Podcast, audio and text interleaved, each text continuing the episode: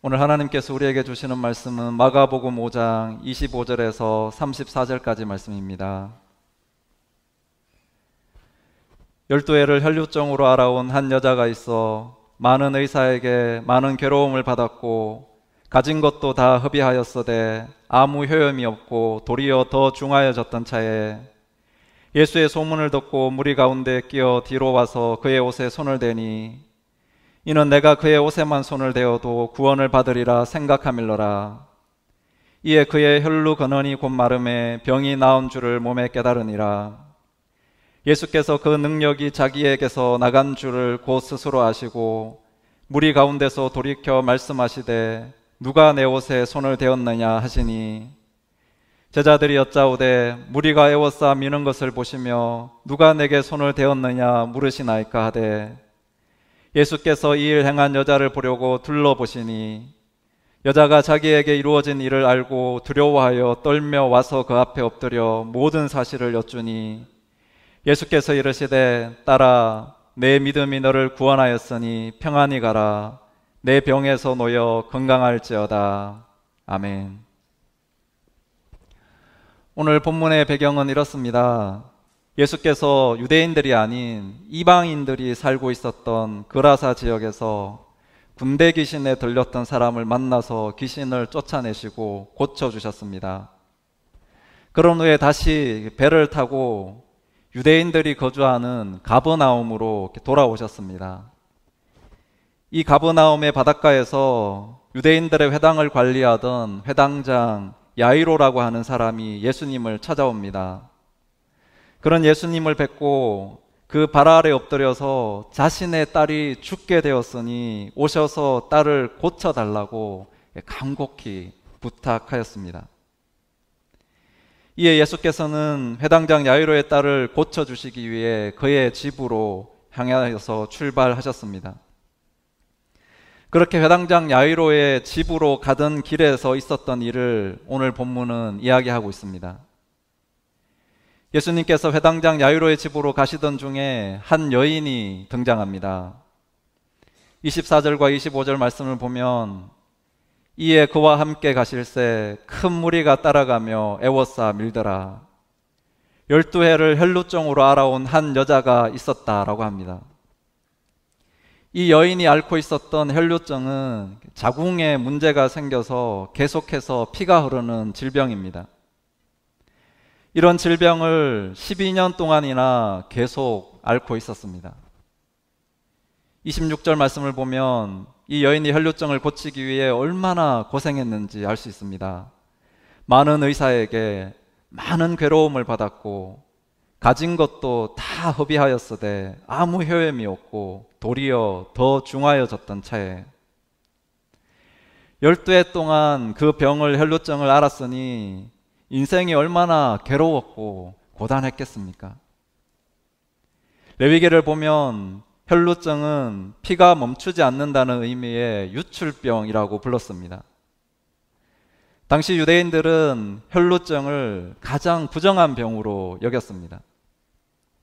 게다가 부정한 자가 손대는 모든 것을 부정하다고 여기는 사회적 풍습 때문에 이 여인은 길거리를 마음대로 돌아다닐 수조차 없었습니다. 그래서 절박한 심정으로 여러 명의 의사들을 찾아갔던 것 같습니다. 그 당시에 의사를 찾아갈 정도면 어느 정도 재산도 있었을 것입니다. 하지만 고생만 많이 하였고 그나마 있던 재산도 다 허비하였습니다. 병이라도 그래서 나았으면 좋았을 텐데 아무 효력이 없었고 상태가 더 악화되었다, 더 심해졌다라고 말합니다. 그러니 얼마나 고통스러웠겠습니까? 그 당시 유대의 의사 중에는 가짜가 많았다고 합니다. 그래서 당시에 써여진 토비스라는 책에서는 그때의 의사들에 대해 이렇게 말합니다. 최고 제일이라고 하는 의사는 지옥에 가는 것이 마땅하다.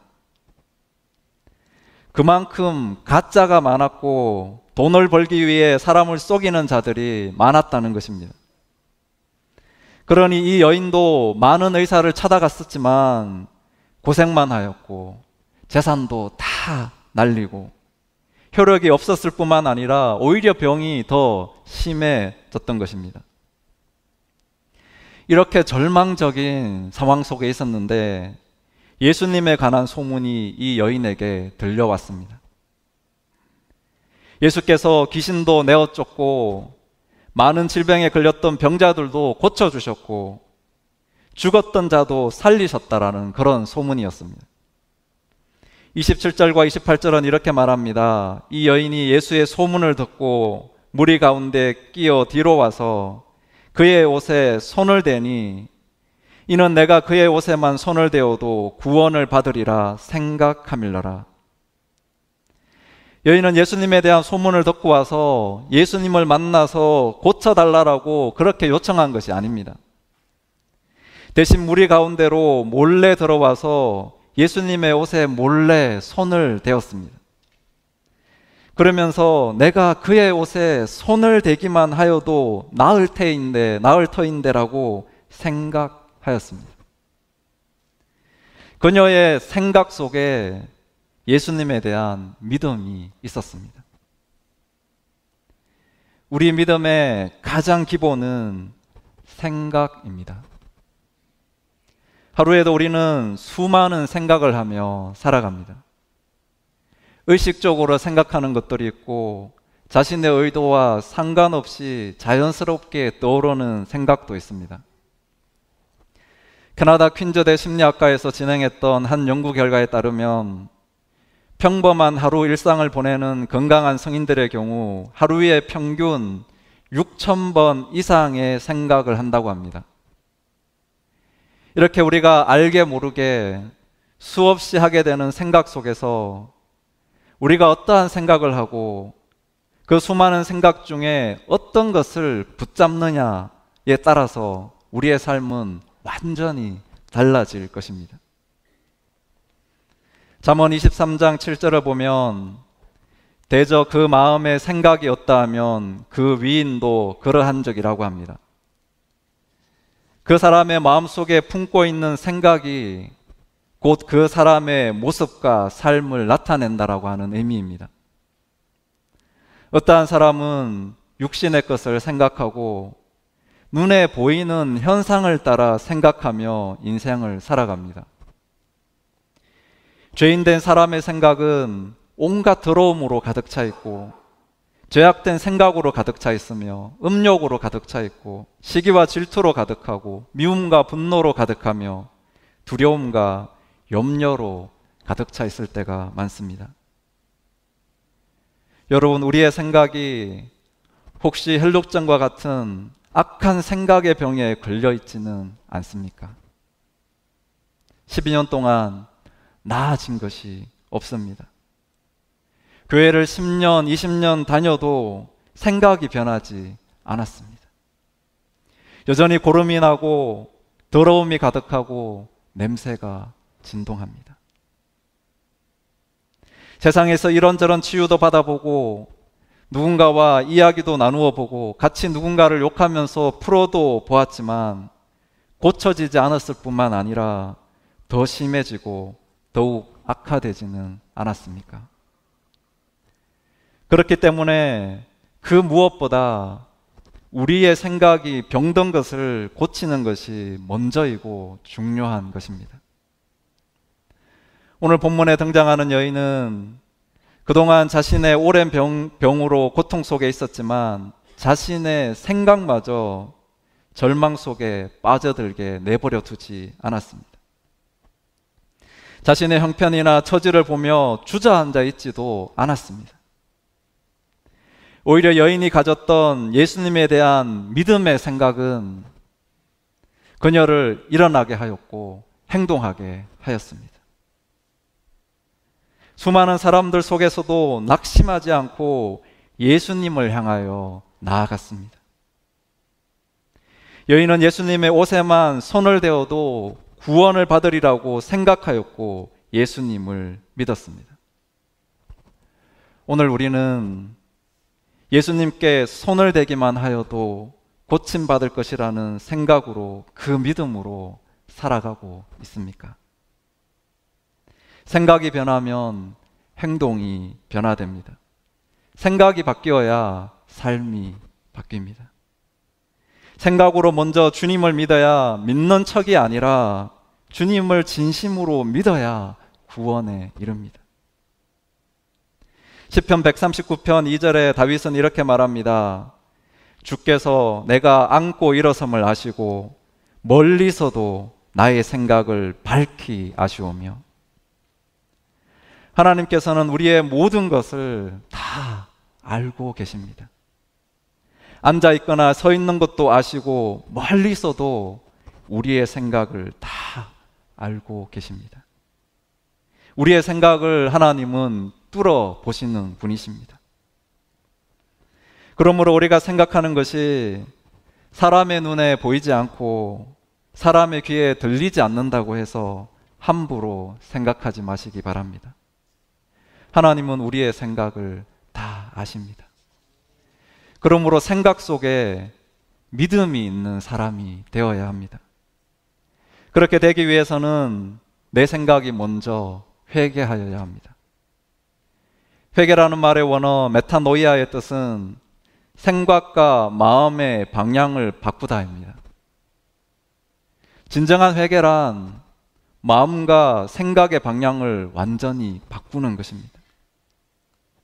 오늘 우리의 마음과 생각의 방향은 여러분 어느 곳을 향하여 있습니까?